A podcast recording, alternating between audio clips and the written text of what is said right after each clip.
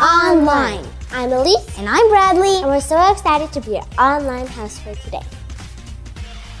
If this is your first time tuning in, then we are so happy for you to join us. We welcome you to text NEW to 604 285 5770 or visit mythrive.info and click on New to Thrive to receive your own Thrive branded stainless steel water bottle. Parents, if you have children like us, head to mythrive.info and click Thrive Kids Online our online activities for this week.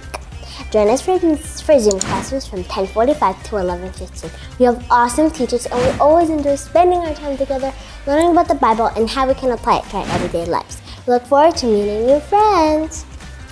That's right. Now, before we get into the message today, we want to take this opportunity to wish all the mothers at Thrive a very happy Mother's Day. In Ephesians 6 2, it says, Honor your father and mother as the Lord your God has commanded you. What's your favorite thing about your mom, Elise? I love that she teaches me how to bake. What about you, Bradley? For me, it's how she hugs me. What about all of you? What's your favorite thing about your mom? Is it the way she hugs you? Is it the, is it her specialty dish? Is it the way she plays video games? Wait, my mom doesn't really play video games. Yeah, my mom doesn't really play video games either.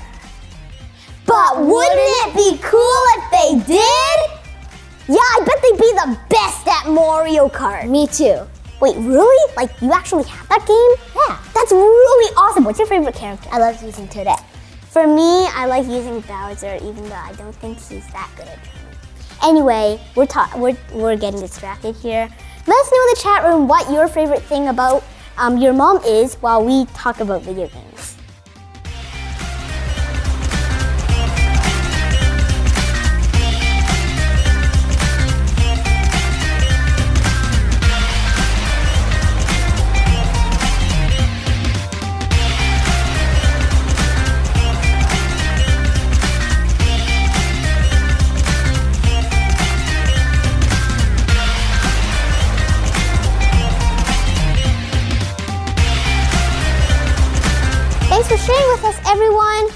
We're gonna hand the time over to Pastor JB and Pastor Sharleen, and we're gonna see you again at the end of today's service. Bye.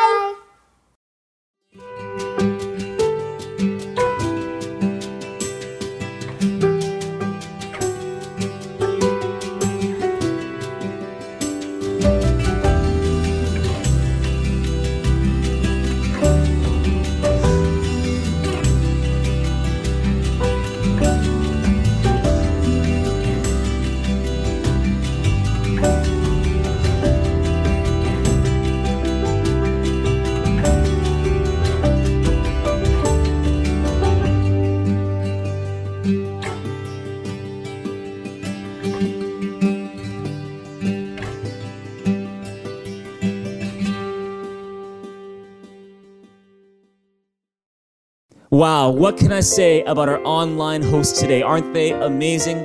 Welcome, everybody, to Thrive Church Online. My name is JB. This is my lovely wife, Sharleen. We are pastors here at Thrive Church, and we want to welcome each and every one of you to a very special Mother's Day edition of Thrive Church Online. And to all the mums and grandmas in attendance today, a very happy Mother's Day to you.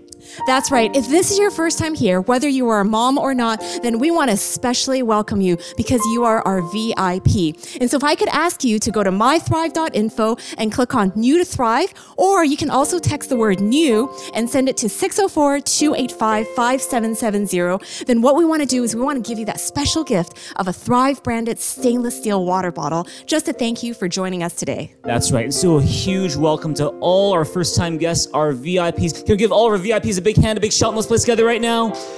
So good to have you here. In fact, we've got a saying here at Thrive Church, was that welcoming is not just what we do, it's who we, are. And so with that in mind, if you got a chat room in front of you, would you welcome the people in your chat room? Just type something like good morning, great to see you, happy Mother's Day to the mums. And if you're sitting beside someone today, would you give them a warm hug or a handshake or a high five or an air version of any of those three? And let's welcome one another to the house of God today.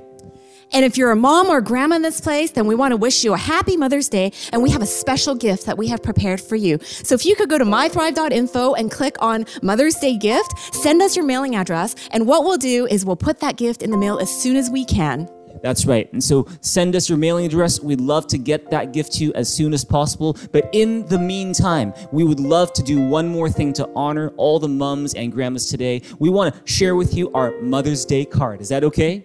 I'm not sure if you received a Mother's Day card yet today, but here's our Mother's Day card to you from all of us here at Thrive Church. And if you're a mom or a grandma in this place, this is for you. If you're not a mom or a grandma in this place, then this is your chance to honor and celebrate the mums and grandmas in attendance. Let's read this out loud to them together right now. We're going to say, Dearest moms and grandmas, thank you for everything you do. Thank you for every sacrifice you have made and continue to make for your family's sake. Thank you for all the times and all the ways you give of yourself for your family. We do not take you for granted. You are heaven's gift to us. You are God's precious daughter. You are our pride and joy. May God bless you with health for your body, strength for your soul, peace for your mind, joy and hope for your heart. May God cause you and your family to thrive in every way. We love you, God loves you, and today we honor you for who you are and everything you have done for us. Happy Mother's Day. Can we give all the mums and grandmas in this place a big hand, a big shout in this place together right now?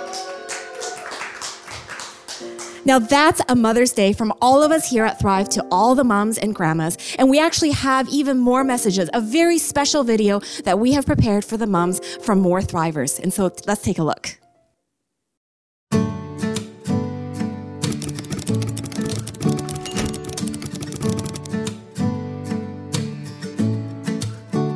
One thing I appreciate about my mother is she's very good at acknowledging every issue I bring to her. So, one thing I appreciate about my mom is how she's always there for me. For noticing all of the little details and just sometimes knowing what we need before I even know it myself. The thing that I appreciate about my mom is her very caring heart, and it's something that I hope to have as well in the future. And just her concern about everyone and her really generous hospitable personality.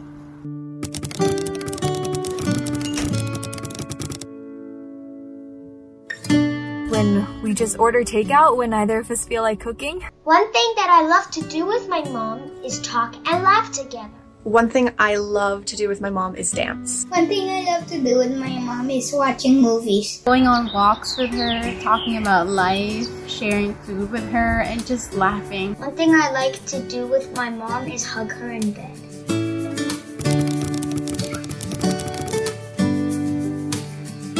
She is just a core of the family and she makes good food. Because she cooks for me and picks me up from school.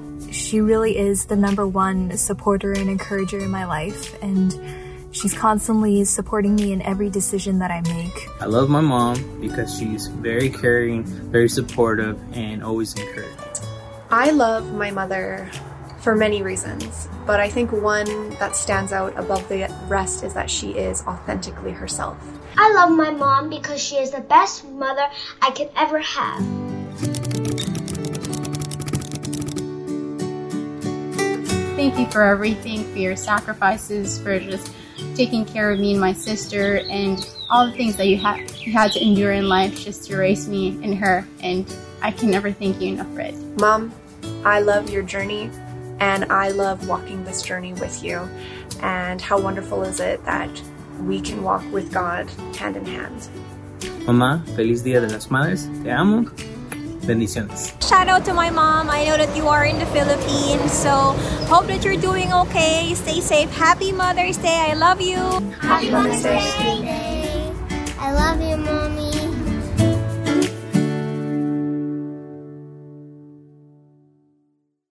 Wow, what an awesome video that was. Now, we know that as much as there's a lot of celebration that goes on during Mother's Day, we also know that Mother's Day for some people can be a very difficult day. Is that maybe today you uh, are you know experiencing the first Mother's Day without someone very very special in your life. Maybe you lost your mom. Maybe you lost your dad. Maybe you lost a child. Maybe you lost someone else very dear to you, or for reasons beyond your control, they can't be with you right now. If that's you, then our hearts go out to you, and we hope and pray that today, here at the service, and every time you connect with us here at Thrive Church, that you'll find that this is a safe place for you, a place where you can find hope, healing, comfort, and encouragement. And if there's any way that we can be praying for you, any way we can be serving you at all, please let us know. You can info, uh, you can you can email us at info at thrivechurch.ca. We would love to hear from you. Would you turn to your neighbors and say, You're not alone? You're not alone. You're not alone. It is so good to have each and every one of you here at Thrive Church. And let me tell you something that's going to be happening next week, May the 16th. Because the fact is this we believe that every single person here watching right now, you weren't made just to be a spectator at church, just to watch from a distance, but you were made to grow in your relationship with God. And that's why we've created here at Thrive Church something we call Thrive Discipleship School. It's one of the best things we've ever done and still do here at Thrive Church to help people grow in their relationship with God. And so if you are a new Christian, if you just recently got baptized, if maybe you've been a Christian for a really long time, but you're just kind of stuck in a place where you're not really growing and you want to grow, you want to get out of that rut, then this Thrive Discipleship School level one and two is for you. It's happening this coming Sunday, May the 16th. It is an online course that you can take at your convenience, wherever you are, and you're going to be doing it with others as well. And it is an amazing experience where you can get to learn the keys to growing in your relationship with God and not just learn about them, but experience them in your life. And you know, we've had so many people going through Thrive Discipleship School, just the most recent term of it, we had different people sharing their experience. Let me share some of their experiences with you right now, real quick. Uh, the one person wrote, they said TDS, that's Thrive Discipleship School, is a must for all Thrivers. It teaches the foundation of what we believe at Thrive Church. This course is easy to understand and it gives us useful tools and knowledge to grow in our relationship with God. Someone else wrote that after seven weeks, I've built a strong foundation in my relationship with God. Every session is very powerful and meaningful to me as a new Christian. TDS definitely impacted every aspect of my daily life, and I'm proud to have grown up in my faith journey with TDS. Finally, someone else wrote, You might feel that TDS is a big commitment right now, or maybe you're not sure if you can handle the work on top of your busy schedule. I had the same thought at first, but taking TDS was one of the best decisions I've made this year. Whether you're still learning about Christianity or you've been a follower of Christ for some time, you will be able to learn valuable tips to grow in your relationship with God. This course is so well organized and practical. I've grown in my relationship with God in just a few weeks, and I can't wait to continue my journey with Him. Can we give God a big hand, a big shout for all the work that God is doing through TDS, Thrive Discipleship School? Praise God. That is awesome. That is really cool. And so if you are a new Christian, you just got baptized, you've been a part of Thrive Church for a while, but you've never taken TDS, what are you waiting for? I encourage you to make the most of the opportunity. You can sign up at mythrive.info. For more information on TDS, you can go there as well. It's happening next week, May 16th, this coming Sunday. Turn to your neighbor and say, I can't wait for TDS. I can't wait for TDS. It just might be one of the best decisions you make all year. Well, here we go. Today we're getting into the message, and I want to encourage you to grab your Bibles right now. And what we're going to do is this is just a fun way for us to get our hearts ready for the message together. And so if you didn't bring a Bible, that's okay. But if you did bring a Bible, it's time to get that out. Let's make this proclamation together as we do so in faith. Let's say this together right now. We're going to say, This is my Bible. It is God's Word. I am what it says I am. I have what it says I have. I can do what it says I can do. Today, I open up my heart so that God's word can come in and change my life, and I will never be the same. In Jesus' name, I pray. Amen. Praise God. Awesome. Well, hey, let's get into the message today. We're doing a series here at Thrive Church. It is called Waiting for Sunrise. Everyone say, Waiting for Sunrise.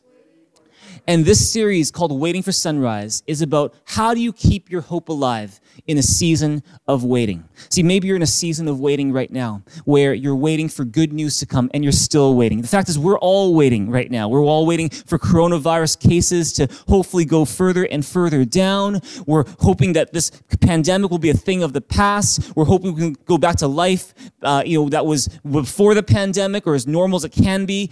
Or maybe you're in this place and you are waiting in some other ways. Maybe you're waiting when it comes to your health or the health of someone you love. Maybe you've got a problem that you're facing that you don't have a solution for right now, and you're just hoping and praying for a solution to it. Whatever the case may be, maybe you are in a place right now where you're waiting and it is tough. This series is for you. We're talking about waiting for sunrise. How do you keep your hope alive in a season of waiting? And we're learning all about that in a powerful book from the Bible called Isaiah. And we've had an amazing time in this book so far. Today, we are incredibly blessed to have someone very, very special bring the message to us today. Let me just introduce her to you this way is that she is one of the biggest reasons why we have Thrive Church in the first place, because she's been here from the very beginning. And she's also one of the biggest reasons why I am the luckiest guy in the world. She comes to us uh, with a blessing every time she brings the message to us, and you're going to be so encouraged by what you hear. And so, would you give it up for the one and the only Pastor Sharleen as she brings the message to us on this very special Mother's Day service? Let's give it up for her right now. Praise God. Hello, Thrive Church. What a joy it is for me to share today's message with you. Again, I want to wish all the moms and all the grandmas a very, very happy Mother's Day. If this is your first time at Thrive, or maybe this is your first time at church, or you're, or you're new to the Bible, or you're new to faith, or you don't have any faith at all, we are so glad that you are here. Thank you for joining Thrive Church today. You know, it's hard to believe that the pandemic has lasted over a year now. Several weeks ago, just when we thought that the pandemic should be over by now, the, we know we started to see that COVID cases started to climb back up, and we started to see the restrictions tightening up again. And I think if there is one word that describes the way that we all feel right now, it's the word fatigued. It's that we are tired of all the restrictions. We are tired of not being able to eat freely at restaurants. We are tired of not being able to travel. We are tired of not being able to see our family and friends. I think all of us are just tired and we're just worn out by all the different restrictions and changes that have had to take place because of COVID. But here's the thing the, if we want any sort of normality to return into our lives, the only thing that we can do is wait. And it's so frustrating because whether you're old or you're young, nobody likes to wait. You know, Pastor JB and I, we have two, two, we have two sons, and our younger one is two and a half. And over the last half year, this two and a half year old has really been developing in his speech, and he's just talking up a storm these days. And if there's one phrase that I would say is probably his favorite phrase right now, it's the phrase, I cannot wait. And he says it really cutely with his baby accent I cannot wait. And this is usually how it plays out. See, he will come up to me with his drawing pad and he'll say, Mommy, draw. Is usually in a command. Mommy, draw. Or, you know, he'll come up with a book and he'll say, Mommy, read. Or sometimes he'll say, Mommy, can I go to the park? And he'll usually ask me these questions when either I'm in the middle of working or I'm in the middle of cooking, or maybe it's 5 a.m. and I'm actually sleeping. And so usually this is how it plays out. I look at him and I say, Caleb, could you please wait? And then he'll look at me and go, I cannot wait. And see, that's actually a good day, right? Because on days when he's actually really impatient, then this is what he goes. He goes, I cannot wait. I want it or I need it right now. And, uh, and you know, the fact is, you just can't reason with a two and a half year old. But why am I sharing this with you? It's because it's because nobody, none of us likes to wait. We don't like to wait in line, we don't like to wait in traffic, and we just don't like to wait. And I think one of the hardest things, I think one of the hardest things to wait for in life is actually to wait for an answer from God. I mean, have you ever been in a place where you're in a hurry and God is clearly not? I don't know about you, but I feel like I'm in that place very often. And in fact, maybe that's the way that you're feeling right now. You know, maybe you've been waiting for a change in a relationship and nothing seems to be changing. Or maybe, you know, you've been waiting for an opportunity, but all the doors are just tightly shut. Or maybe you've been waiting for your health or the health of someone that you love to improve, but it just seems to be worsening. Or maybe you're single in this place and you're waiting for Mr. or Mrs. Right to show up, but they just seem to be nowhere in sight. You know, the fact, like, if that's you today, then I want to let you know that you are not alone in feeling impatient. It's so hard to wait, especially when things are not moving as fast as you'd like them to. But here's the thing Did you know that one of the hardest things, one of the greatest steps of faith that you can possibly take is to wait?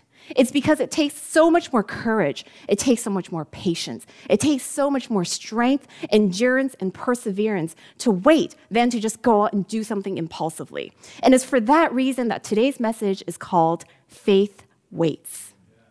You know, over the past several weeks, we've been doing a series here at Thrive called Waiting for Sunrise. And we've been looking at the book of Isaiah and learning ways to find hope, especially in those times of waiting.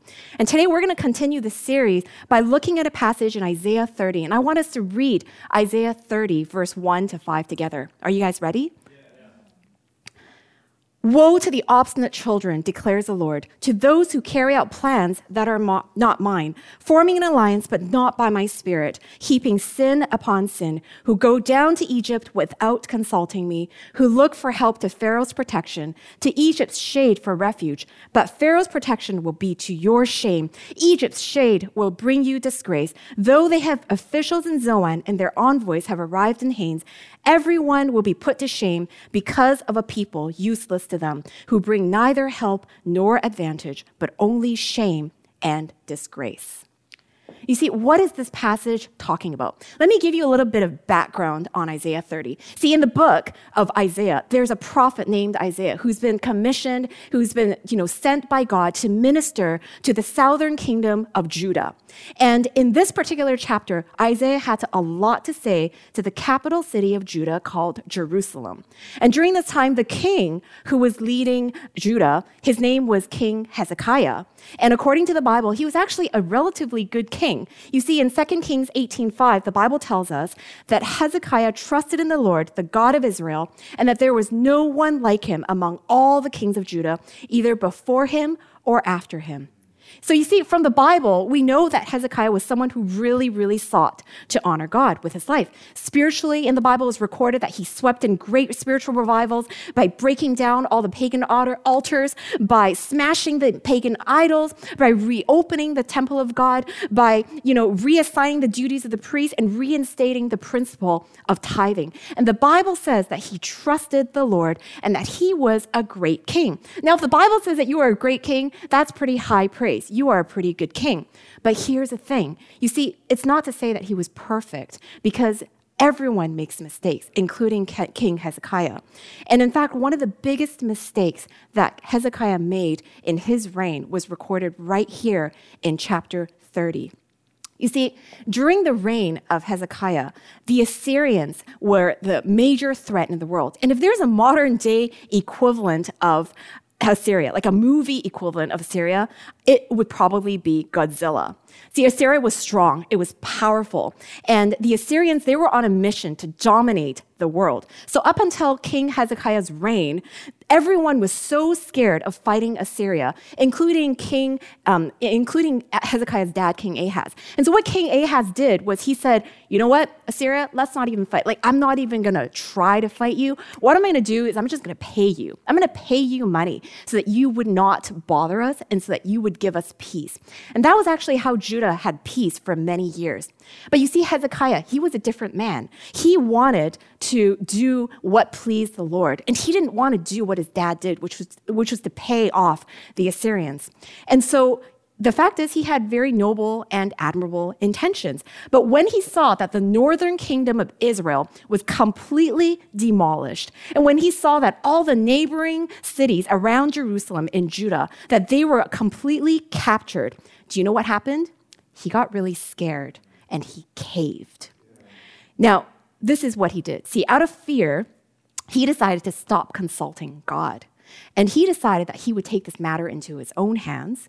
And so instead of looking to God for help and protection, he ran to the Egyptians, who at that time were considered very powerful because they had the superior weapons, they had the chariots, and they had the horses. And he thought that if, if, if Judah allied with Egypt, that they would be able to overcome Assyria. And that's why in Isaiah verse 1 it says, Woe to you, Jerusalem. See, what happened was he went to um, he went to Egypt, but that got made God really, really, really mad, right? God was, and God was not mad because it was Egypt. Like God had no problems with Egypt, but God was really mad because he did not like the fact that Judah didn't trust him.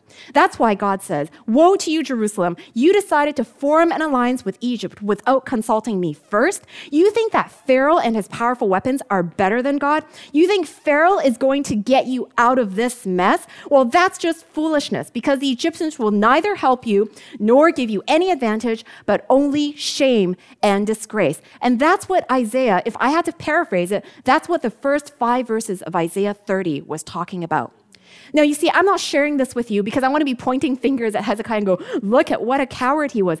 I don't, I don't think that at all. In fact, you know, I really think that the, the, reason why this was even recorded in the Bible is because God wanted to show us that the Bible had people who were just like you and me, and that we all are humans and that we all have weaknesses. In fact, when I read about Hezekiah's mistake, I actually can't help but think about all of those times when I have been scared and when I have caved in and made decisions out of fear. And Hezekiah was clearly someone who honored God, and yet even some someone as godly as him could fall into the pit of fear. And so, what do we do to avoid making the same mistake? You know, I believe the answer is right here in verse 15 to 18 in chapter 30. I want you to read it together with me.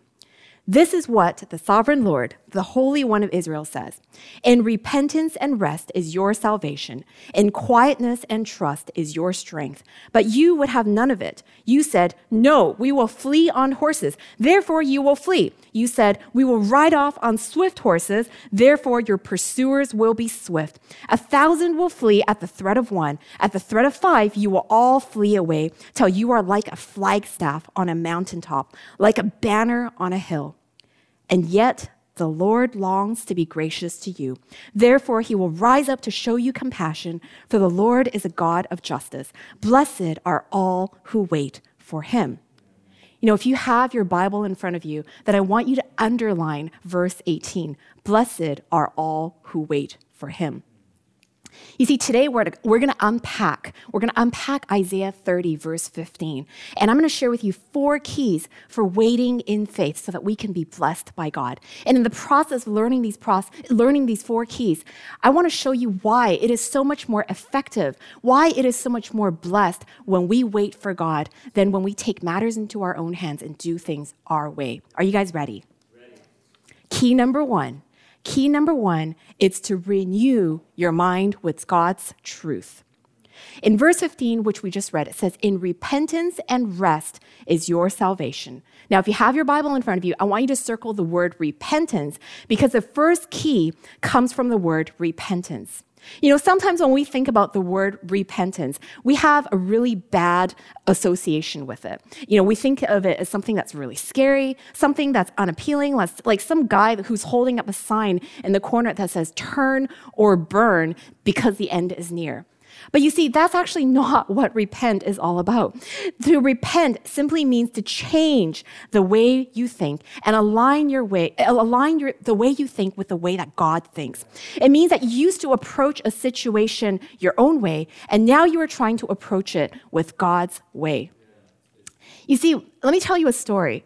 When I was in first year university, I went to an all women's college. And you know, I, I chose, I didn't choose the school because it was an all women's college. I chose the school because of its academic reputation.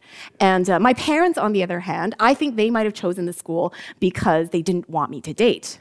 Well, anyways, in my first year, I met a guy, and I met this guy, and we started to date. And we didn't date for very long at all because by the end of that year, you know, he was in fourth year, he had signed a contract, and he was off to another city. And so we decided to break off that relationship.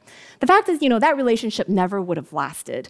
Um, there were just so many red flags looking back, and never would have lasted. But at that time, it really did leave my heart pretty shattered, and it took me quite a while to recover from it.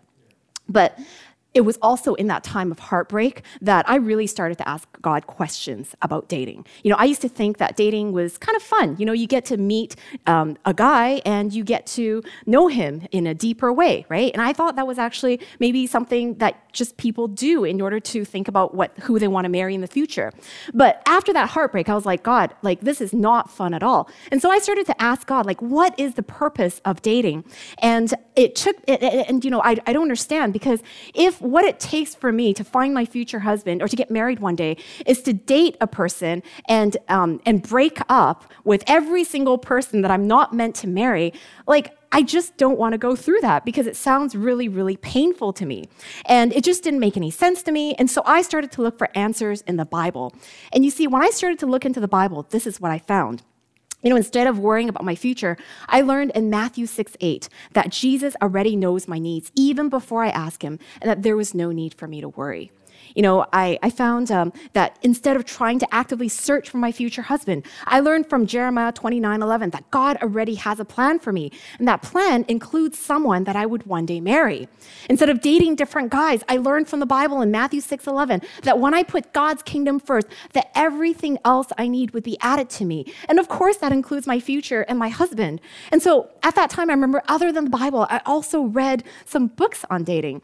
And uh, there was one book in particular that that truly revolutionized the way that I looked at dating. And it was this book called Lady in Waiting. And in this book, it doesn't talk about how, you know, being a lady in waiting means you put on sackcloth and you go, woe is me, boyfriendless, woe is me. Like, it's not like that at all. And in fact, this is what I learned from the book. It says, you know, being a lady in waiting is not so much focusing on the characteristics of what Mr. Right should possess as it is about just me building my character and developing my own godly character. You know, it says being a lady in waiting is not so much about getting to know different guys and picking the best one in the end to marry, as it is just about growing in my relationship with God. And it says being a lady in waiting is not even about searching for Mr. Right, as it is just about trusting that God would provide and for my every single need.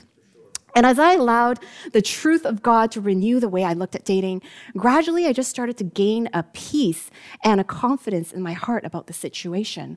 So I remember there was one day, you know, I decided that I would kneel down by my bed and that I would say a prayer to God. And this was a pretty crazy prayer looking back. But what I said to God was, you know what, God, I think I'm done with dating. In fact, you know what? I'm going to commit six months of no dating. And I'm just going to trust that at the end of the six months, that you are going to bring me my future husband when the time is right. And the thing is, this wasn't just a thought or a belief that I had in my head or in my heart. This was actually something that really permeated into my lifestyle. And so I remember, you know, I went to an all girls school. And so on the weekends, in order for us to meet guys, what we had to do is we'd have to join some social events with, you know, the co ed neighboring schools. And, um, and so instead of doing that, instead of my spending my weekends going to these social events, what I would do is I would actually spend time with girls in my dorm and I would spend time with girls in my small group. And I would just try to get to know them and, you know, have fun with them. And I would say that some of my best friends have grown out of that season even some of my best friends to this day have grown out of that season. And instead of going on dates um, with, with guys, this is what I did. I actually ended up going on dates with God. And what I would do is I would take my Bible, and I would just go and sit in a coffee shop and I would just stay there and I would just study God's word. And, um, you know, if there's one word to describe just the way that I felt during that season, I think it's the word content. I was just really content to have God in my life. I was extremely content to not date, and I was just really happy with just the way that things were in my life. And, um, you know, the, the thing is, I ended up not dating for six months, and it turned into 12 months, it turned into 18 months, until eventually God miraculously brought JB into my life, and, um, you know, everything just went down downhill from there. But why am I sharing this story with you? It's because okay, well, this is this is this is not the reason why I'm sharing this story with you. I'm not sharing this story with you to encourage you guys not to date. In fact, if you are single in this place, you should date. I really think it's a good thing. I think it's a good thing, even online dating. I think when you do it wisely, when you do it thoughtfully, when you do it carefully, I think those are all good things. And the way that God writes my story is going to be different from the way that God writes your story. But the most important thing to keep in mind is that you need to align the way that you think about dating with the way that God thinks about dating. You need to align the way that you think about marriage and think about future and family with the way that God thinks about future marriage and family. Because if you don't align yourself with God's thinking, then you're going to end up marrying the wrong person. In the same way, if you want to see change in your circumstance, the first thing that you need to do is change the way you think. Romans 12, 2, it says, Do not conform to the patterns of this world, but be transformed by the renewing of your mind. You see, in order to see change, your mind needs to be first renewed by God and transformed by God's word and his truth. And you need to align yourself, your thinking with the way that God thinks, because God is so much more interested in, the, in changing the way you think than changing your circumstance. You know, God could have easily delivered Assyria or, or delivered Judah from Assyria from day one, but God didn't do that. Why? It's because God was waiting for Judah to change their way that they think about God. God was waiting for Judah to trust in him. And God was not so much interested about changing their circumstance as it was about just wanting them to ch- like wanting them to think about trusting him. What about you? You know, is there a situation where you've been waiting for a change to take place, but nothing is happening? Can I tell you something? It's very possible that while you think you are waiting for God, that God is actually waiting for you. That God is actually waiting for your spiritual muscles to grow. That God is actually waiting for you to change the way that you think about the situation. And that God is actually waiting for you to be ready so that when He brings about that change, that you will be ready for it. And so rather than focusing on your circumstance, take the first step and renew your mind with God's truth because when you do, you will develop patience, you will find contentment, and you will find strength, and you will gain a peace that surpasses all understanding in your time of waiting. And if you believe that, say amen. Amen. amen. Key number two. Key number two is to rest in God's goodness. Isaiah 30, 15 says, In repentance and rest is your salvation. If you have your Bible in front of you, I want you to circle the word rest. You know, in this chapter of Isaiah, Judah has been doing everything but resting. Instead of trusting in God's ability to, to deliver them from Assyria, we read in verse 6 that Judah is saddling up their donkey and their camel to do what? To actually carry loads and loads of money to go down to Egypt to persuade Egypt to become their allies and to help them with fighting Assyria. Then in verse 10 to 11, Judah is not resting. Instead, they're actively pushing away God's prophet and saying, Give us no more visions of what is right. Stop confronting us with the Holy One of Israel. We don't want to hear any more prophecies from you. Judah was so busy carrying out their own plan and that they did not rest in God at all. And what happened was they dug a really, really, really big hole for themselves. You see, from 2 King 18, where it talks about Hezekiah's reign, we learn from the moment that Hezekiah decided he would follow his own plan that everything just went downhill from there. You see, first, his grandiose plan of relying on the Egyptians completely failed. And so Hezekiah did something which he vowed he would never do. He vowed that he would never pay off the Assyrians like the way his dad did.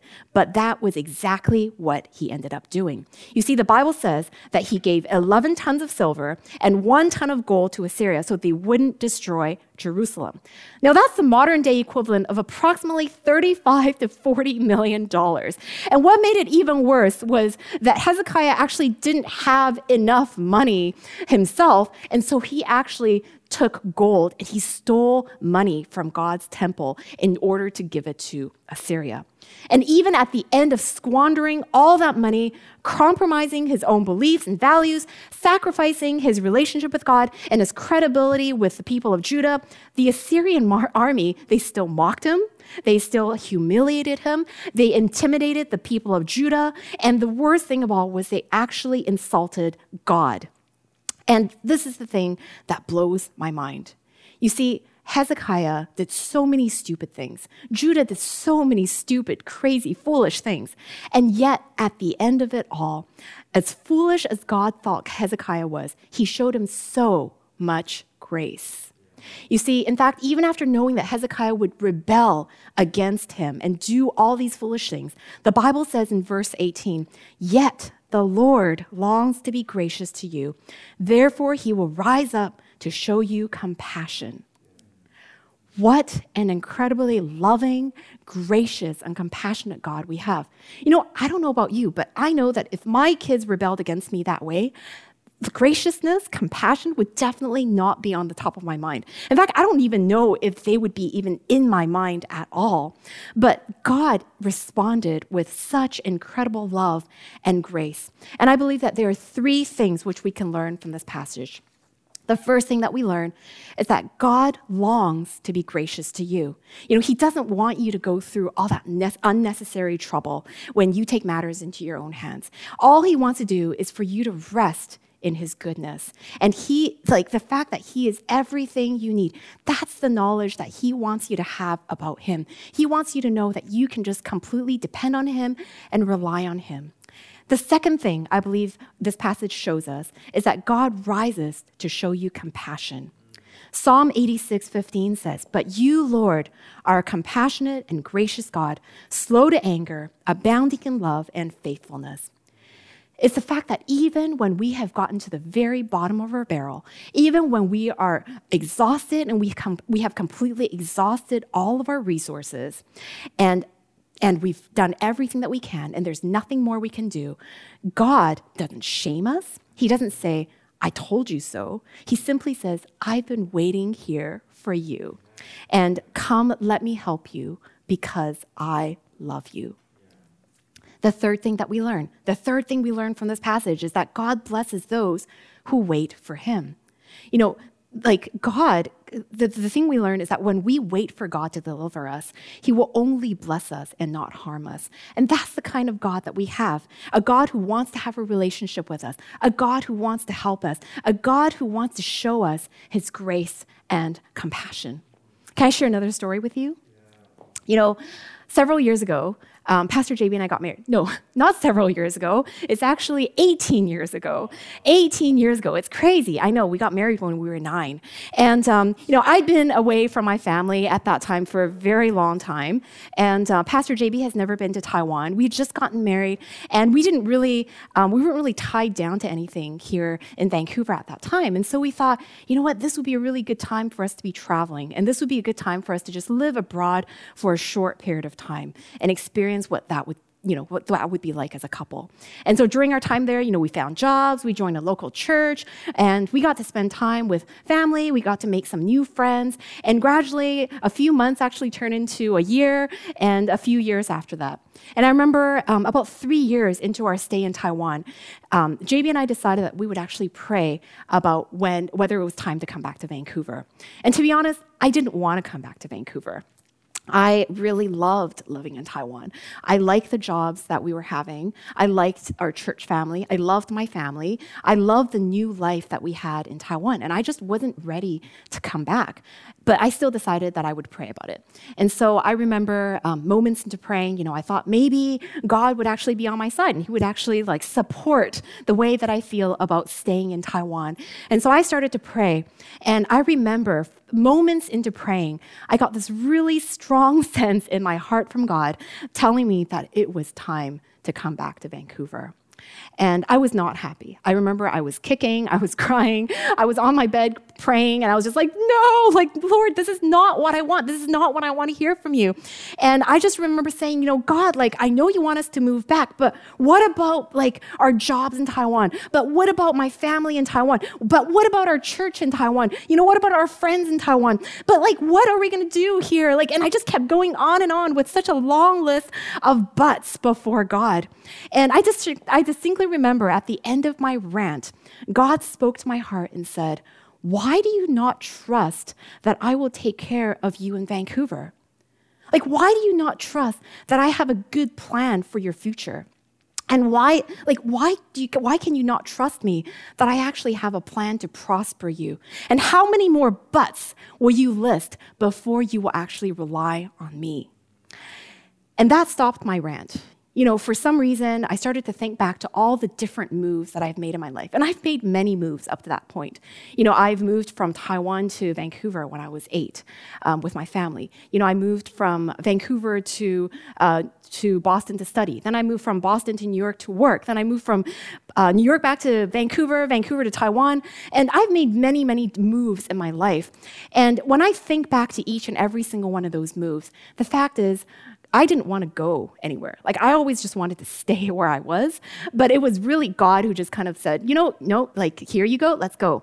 And so I usually go, and when I look back at all of those different moves that I've made, I can't help but think of just all the ways that God's been so good to me. In fact, he provided for me beyond ways that I could have even planned or imagined for myself. And so God was like, you know, why do you not trust that I will do the same with this next move from Taiwan back to Vancouver? And I remember in the end, Pastor JB and I decided that we would move back to Vancouver at the end of that year. And for me, I think what truly gave me the courage, what gave me the confidence to move, it was simply to remember all the ways that God has taken care of me throughout my life. And I knew that I didn't need to worry because all I needed to do was to rest in his goodness. And if for some reason you're sitting here and you're like, you know what? That's really good for you, Pastor Sharp, but I don't know how God has been good to me. I can't remember. You know, if for some reason you can't remember how God has been good to you, can I tell you something? You know, the fact is, long before you even thought about God, God was already thinking about you. He sent his son Jesus to die on the cross for you. When you were separated from him, he actually sent his son Jesus to die for you so that you could be reconciled, so that you could be forgiven. And the greatest evidence of God's goodness in our lives is the cross where Jesus died. Not only did Jesus die, but he also rose again from the grave three days later to prove that he really was who he says he was, which is the Son of God. And if you would open up your heart to receive him, the Bible says that you are forgiven and that you are reconciled in your relationship with God and that you become a child of God and a citizen of heaven. And that is the goodness of God in our lives. And so, if you are in a situation where you're having trouble continuing to wait and, and you're having trouble remembering what is God's goodness for my life, then let me tell you the cross is the greatest evidence of God's goodness in your life. Resting in God means that we focus on God's unlimited, unlimited abilities instead of focusing on our limited abilities. Resting in God means that we believe and trust that He has a good plan for us. And here's my question for you. You know, is there an area in your life where you need to just rest in God's goodness today? Key number three. Key number three is to remain quiet in God's presence. Now, Isaiah 30, 15 says, In quietness and trust shall be your strength. And if you're in front of your Bible, then I want you to circle the word quietness. I believe that there are two ways that we can remain quiet in the presence of God in a time of waiting. The first way is what I would call just do not complain. Psalm 37 7 says, Be still before the Lord and wait patiently for him. Do not fret when people succeed in their ways, but when they carry out their wicked schemes. You see, when we find ourselves in a very difficult time of waiting for God to answer, the Bible teaches us that we just need to be still and remain quiet and not complain. See, the first reason, let me give you a few reasons why you shouldn't complain. The first reason you shouldn't complain is because your words create your world. You see, when you complain, you are sowing negative words and negativity into your world. And if you think that your situation is bad, then what you're doing is you're actually making it worse. And so don't complain, keep trusting because the Bible says your quietness will be your strength in waiting. The second reason that you should not complain is because it just shows spiritual immaturity. You know, babies are the only ones who are whining and who are crying all the time when they don't get things their way. And so when we do that, we're actually showing that we are spiritual babies. And so don't complain. The third reason why we should not complain is because it communicates that we just don't trust God. You see, when we complain about our situation, what it communicates to the people around us is that we don't trust our own God, that we think our God is weak, and that we don't think God is going to be able to pull through for us. And that's a terrible testimony to share with the people around us, and it doesn't help the situation. So if you want to receive God's blessing for your life, then don't complain. Wait quietly for God to reveal the answer to your prayer. The second way, the second way which I believe we can remain quiet in God's presence is to not retaliate. You see, when Judah was under attack by Assyria, do you know how God delivered them? It was crazy because after Hezekiah, he finally decided to repent, to come before God and say, God, I'm so sorry. I'm so sorry for all the ways that I've been so foolish. Please help me. When Hezekiah finally repented before God. God showed up for him in Judah in a huge, huge way. You see, later on in Isaiah 37, the Bible tells us that God, with his angels, single handedly took out 185,000 Assyrian soldiers overnight. In fact, the people of Jerusalem woke up the next day, they looked to their left and to their right, and there were all these dead Assyrians. And it was just a sea of dead bodies around them. And Judah didn't have to do anything, God did it all. And so, what can we learn from this? Is that when people hurt us or insult us, we don't need to retaliate. Because the fact is, you really don't need to fight evil for evil because God is already on your side. Now, don't get me wrong. I'm not saying that you should never speak up for injustice because, um, you know, like when you see injustice, like that you should never speak up. I'm not, I'm not saying that at all. In fact, Uh, like when you see injustice or when you go through injustice yourself, you should speak up. But it's so important to do it in love. It's so important to do it wisely. And it's so important to communicate lovingly and well about it. And that's what the Bible is talking about in having a quiet spirit. You see, having a quiet, a quiet spirit doesn't mean that we don't say anything at all. It doesn't mean that we bottle everything up and we just never speak a word. Having a quiet spirit means that you're not in the habit of complaining, that you don't retaliate, that you're not in the habit of retaliating when something goes wrong, but that you communicate wisely and thoughtfully and lovingly while you believe that God is in control. So let me ask you a question. You know, is there a situation in your life where you can benefit from remaining quiet in God's presence? Key number four. This is the last key, and we're going to end today. You see, Isaiah 30, 15 says, In quietness and trust is our strength. If you're in front of your Bible, then I want you to circle the word trust because the fourth key comes from trust. To trust in God means to rely on the promises that He has for our lives. Share one last story with you from my life today. You know, about three years ago, I was pregnant with Caleb, who's two and a half now.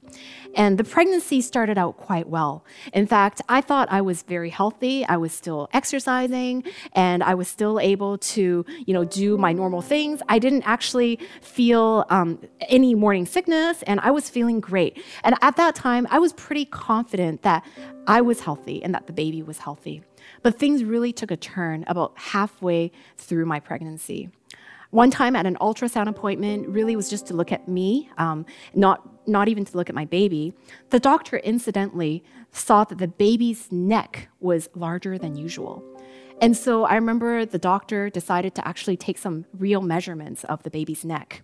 And what happened was there appeared to be a lump on his thyroid, which they called a goiter. And the doctor was very concerned because if the goiter continues to grow and if the goiter gets too big, then what happens is that the baby might not be able to breathe on his own when he's born. And so, over the next few days, the hospital arranged for me to um, get more testing done. They arranged for me to see a team of specialists. And all of a sudden, I went from being a pretty normal, typical pregnant patient to now being a high risk patient who is now being monitored at the hospital on a weekly basis. And I don't think I've ever been that scared in my life. I don't think I've ever been that scared about my future. And the hardest part was that there was absolutely nothing that I could do because I remember, you know, we were talking to the specialist and we said, "Is there anything that we can do? Like, is there medication that we can take? Is there treatment that I can do or the baby can do?" And the doctor just looked at us and said, "No, like right now, the only thing that we can do is to wait because everything else would just be unsafe during pregnancy." And so I just started to pray. You know, over the next several weeks, about 18 weeks, I dug out every single verse in the Bible that I could find which spoke to God's promise for me and my baby. In fact, I kept a journal of all of my prayers. And when I looked it up the other day, my journal was filled with prayers claiming God's promises for me and my baby. And I thought I'd share some of my journal excerpts with you. Is that okay? And so, you know, when I was dealing with a lot of worries, a lot of fears in my heart, these are some of the verses that I wrote down. On February 23rd, 2017, I quoted from Philippians 4 6, and I wrote a prayer and I said, I declare that I will not be anxious about the baby's health. Instead, through prayer and petition, I will present all my requests to you and believe that your peace that surpasses all understanding will guard my heart and my mind in Christ Jesus. I quoted from Isaiah 41:10, and I said, "I will not fear because I know that you are with me. I will not be dismayed for you are my God. You will strengthen me and help me. You will uphold me with your righteous right hand." On February 25th, 2017, I said from Psalm 18:30, your word says that your way is perfect, that your word is flawless, and that you shield all who take refuge in you. So even on those days when I cannot explain why things are the way they are, I still believe and trust that your ways are perfect. When I was facing a lot of fears about my baby's health, these are some verses that I wrote down. You know, from Psalm 139, 13 to 14, I said, Lord, I thank you that you created my baby's inmost being and that you knit him together in my womb. Your word says that the baby is fearfully and wonderfully made. And so I claim your promise today that baby is wonderful, that he is healthy, and that he has no sickness. From Jeremiah 30, 17, I, I wrote, I proclaim your word, which says that you will restore baby to health and heal his wounds. And so I ask that you would shrink his thyroid goiter and cause it to disappear. That baby would be able to breathe on his own at birth and his thyroid level would be completely normal. Then from Philippians 1 6, I said, I know that you created this baby, and your word says that you who began a good work will carry it to completion until the day of Christ Jesus. So I put my trust in you, knowing that because you created this baby, that you will also take good care of him, deliver him from all sickness, and allow him to grow up to be a happy and healthy boy. You know, what I just read to you are just excerpts from two days worth of my journal.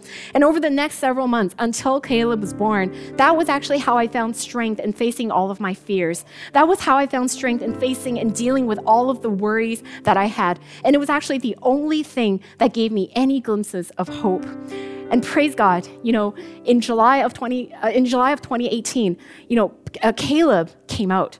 And I still remember that day. I delivered Caleb in the children's hospital. I was originally supposed to be at the BC Women's Hospital, but they actually put me in the high risk delivery unit in the children's hospital because they wanted to make sure that all the doctors, all the specialist doctors would be on site when Caleb is born because they were so afraid that what if he can't breathe? Like, what if something goes wrong? And so I was right in the high risk delivery unit. And the moment that Caleb came out, I remember the doctor took him and they just started feeling him out. And they were just like trying to, you know, feel his neck and they were trying to feel the lump. And several minutes later, we're just waiting, we're waiting, we're trying to find out like what is going on. The doctor turns around and he goes, We can't find any lump on Caleb's neck. Praise God. On that day, Caleb was born healthy, and to this day, he is a happy and he is a healthy boy. Let's go give our God a big hand. Praise God. You know, why am I sharing this story with you? It's because in those times when you are waiting on God for an answer, one of the most powerful things is to pray and to rely on God's promises. The Bible has over 3,000 promises for you and for me. And so instead of worrying and living in fear and defeat, you can rely on the promises of God.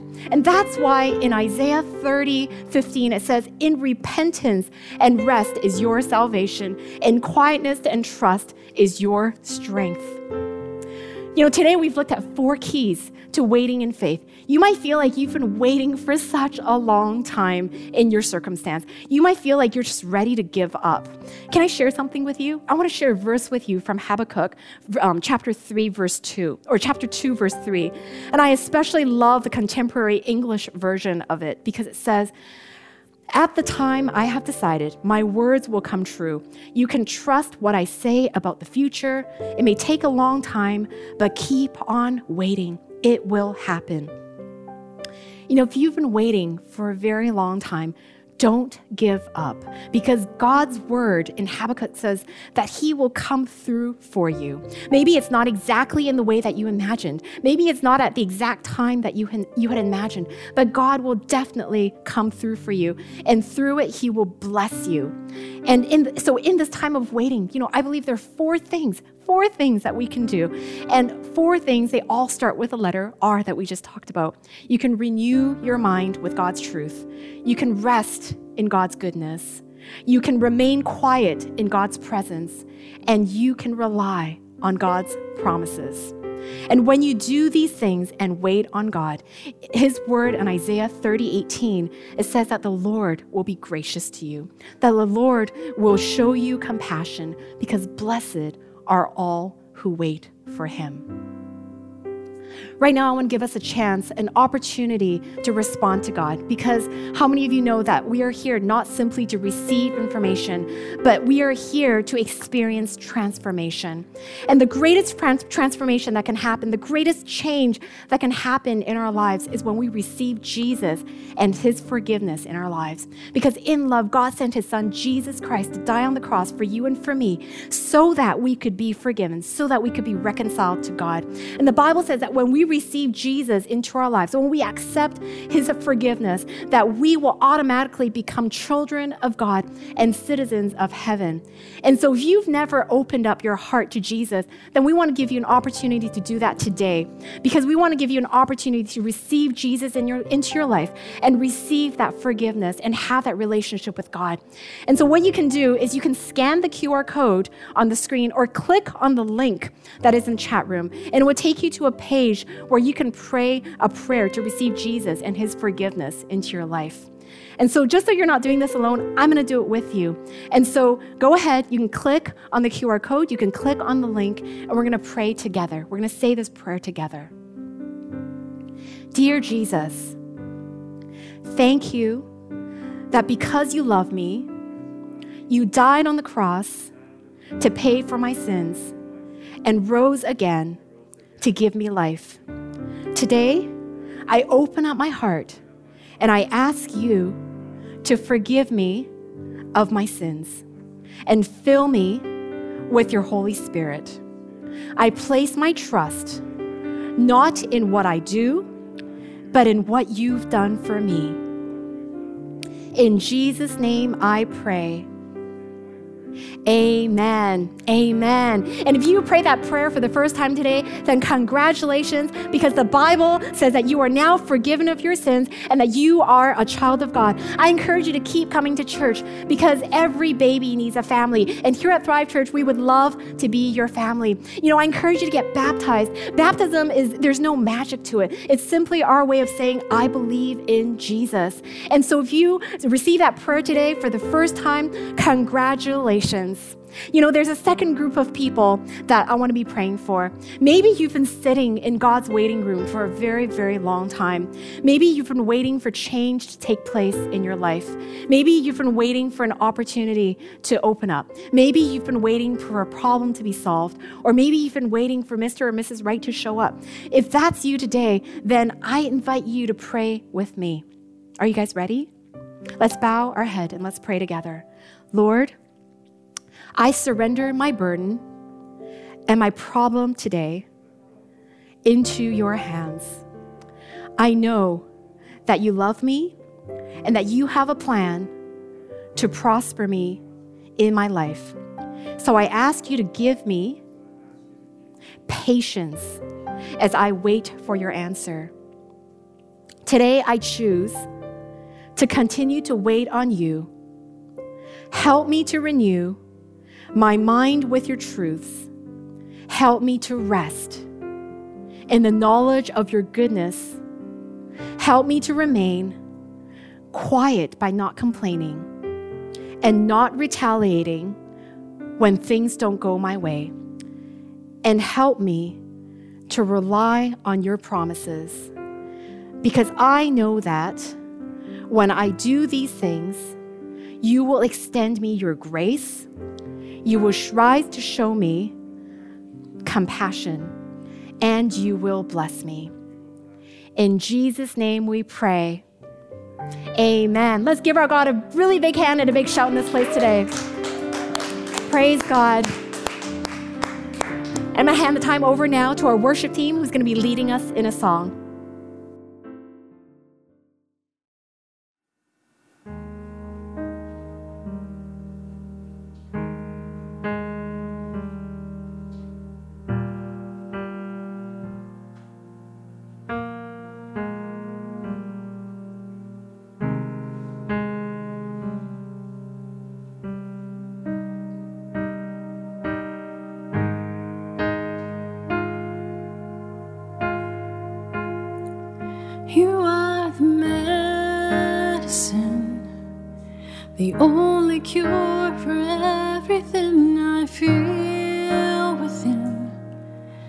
redeeming what was lost and all that could have been. Oh, this is a healing.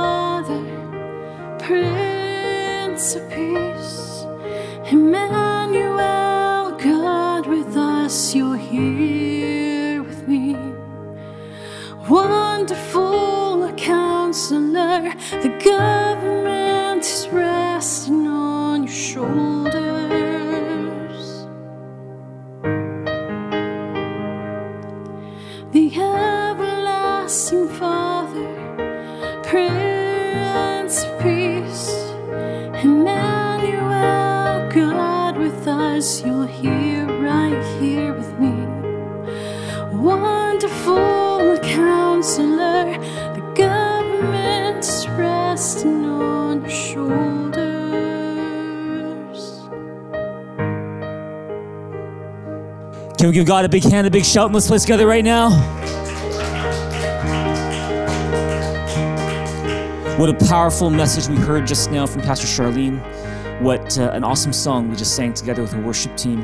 Right now, as we close off our service, I want to invite those of you who call Thrive Church your home church, or you just believe in the work that God is doing here at Thrive, to give your faithful tithes and your generous offerings. Know that when we seek God's kingdom first, He adds what? He adds everything we need. And not only does He add everything we need, but He builds His church through us. In fact, just a week ago, we were talking a bit about this the, the crazy things that are going on in India right now with the surge in COVID cases. And we announced last week how when you give of your tithes and offerings here Thrive Church, that a portion of it will be going to an orphanage in India, so that through the partnership that we have with Gateway Ministries International and Zion Faith Ministries in India, we're going to be taking care of about 100 orphans who are living in India right now.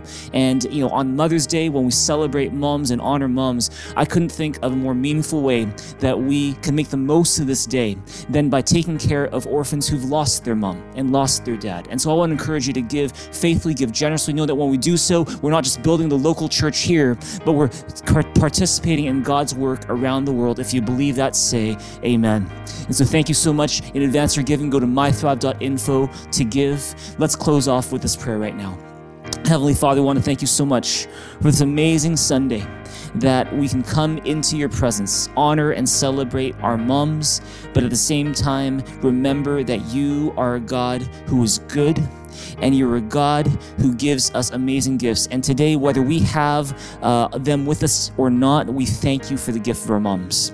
We thank you for the gift of our grandmothers. We thank you for the mother figures in our lives that you have used in our lives for the gift that they are to us and the difference that they've made. We pray for all the mums and grandmas who are in attendance today. Thank you, God, that you know them inside out. You see every tear that they shed. You love them just the way they are. And Father, we just pray for strength, peace, joy, hope, wisdom to fill their lives as they go into the season, knowing that with you they have everything that they need. And for all of us here who are going through a time of waiting, we thank you that we're not waiting alone, that we have you with us, and that we can have hope in the waiting because you are here. Would you help us every day to renew our minds with your truth? Would help us every day to rest in your goodness, knowing that you are a good God. Would you help us to refuse to complain and refuse to retaliate, but to rely on your promise that you are with us and that the best is yet to come? And so we thank you today. And since everything is for you, it's all about you, Jesus, we pray to help every single person live for your glory. Would you provide them today with your presence, your peace, your protection? Your provision, your supply, your healing, your comfort, your rest, joy, strength, wisdom, and your Holy Spirit until we next meet again. We thank you and we give you praise. In Jesus' name we pray. Amen. Amen. Amen. Praise God. That brings our service to a close, but our worship of God continues into the week. Let's continue to give God our very best in all that we do because He gave Jesus for us. I'm going to hand it back now to our amazing online hosts, and we're going to wish you guys a very happy Mother's Day. All the moms and grandmas have an amazing start to your week, everybody. God loves you. We love you. Praise God. The best is yet to come. Stay tuned next week for the continuation of our series called Waiting for Sunrise. You don't want to miss it. We'll see you guys soon, everybody. Love you guys. Thank you, Pastor JB and Pastor Simon, for that inspiring message. Once again, if this is your first time visiting us, please text NEW to 604-255-5770 or visit mythrive.info. Thrive has prepared a Thrive stainless steel water bottle for you. Did you receive Jesus today? If you did, congratulations! Text BELIEVE to 604-285-5770 or go to mythrive.info and click on I want to receive Jesus today. Thrive has prepared a gift with great biblical content for you to enjoy while also getting answers to some of your questions about God. And if you want to be baptized or have questions about baptism, go to mythrive.info for more information. Bradley, I heard something exciting was happening next Sunday, May 16th. Do you know anything about it? Hmm. Oh yeah, TDS. What's TDS? It's Thrive Discipleship School. It's where you can build a strong foundation and learn how to um, how to grow in your relationship with God. Really? I want to learn more about Jesus. Can we sign up too? Unfortunately, it's for adults only. Ah. But my mom and dad strongly recommend it. I can't wait to grow up so that I can take this course and learn more about Jesus. Me too. And if you want to sign up for this course and learn more about it, go register at mythrive.info now. If you still have questions or not sure if this course is right for you, join us next Sunday at 12:45 for TDS Q&A. Did you enjoy the service today? Elise and I really want to invite you to join us online next week at 9.30 a.m.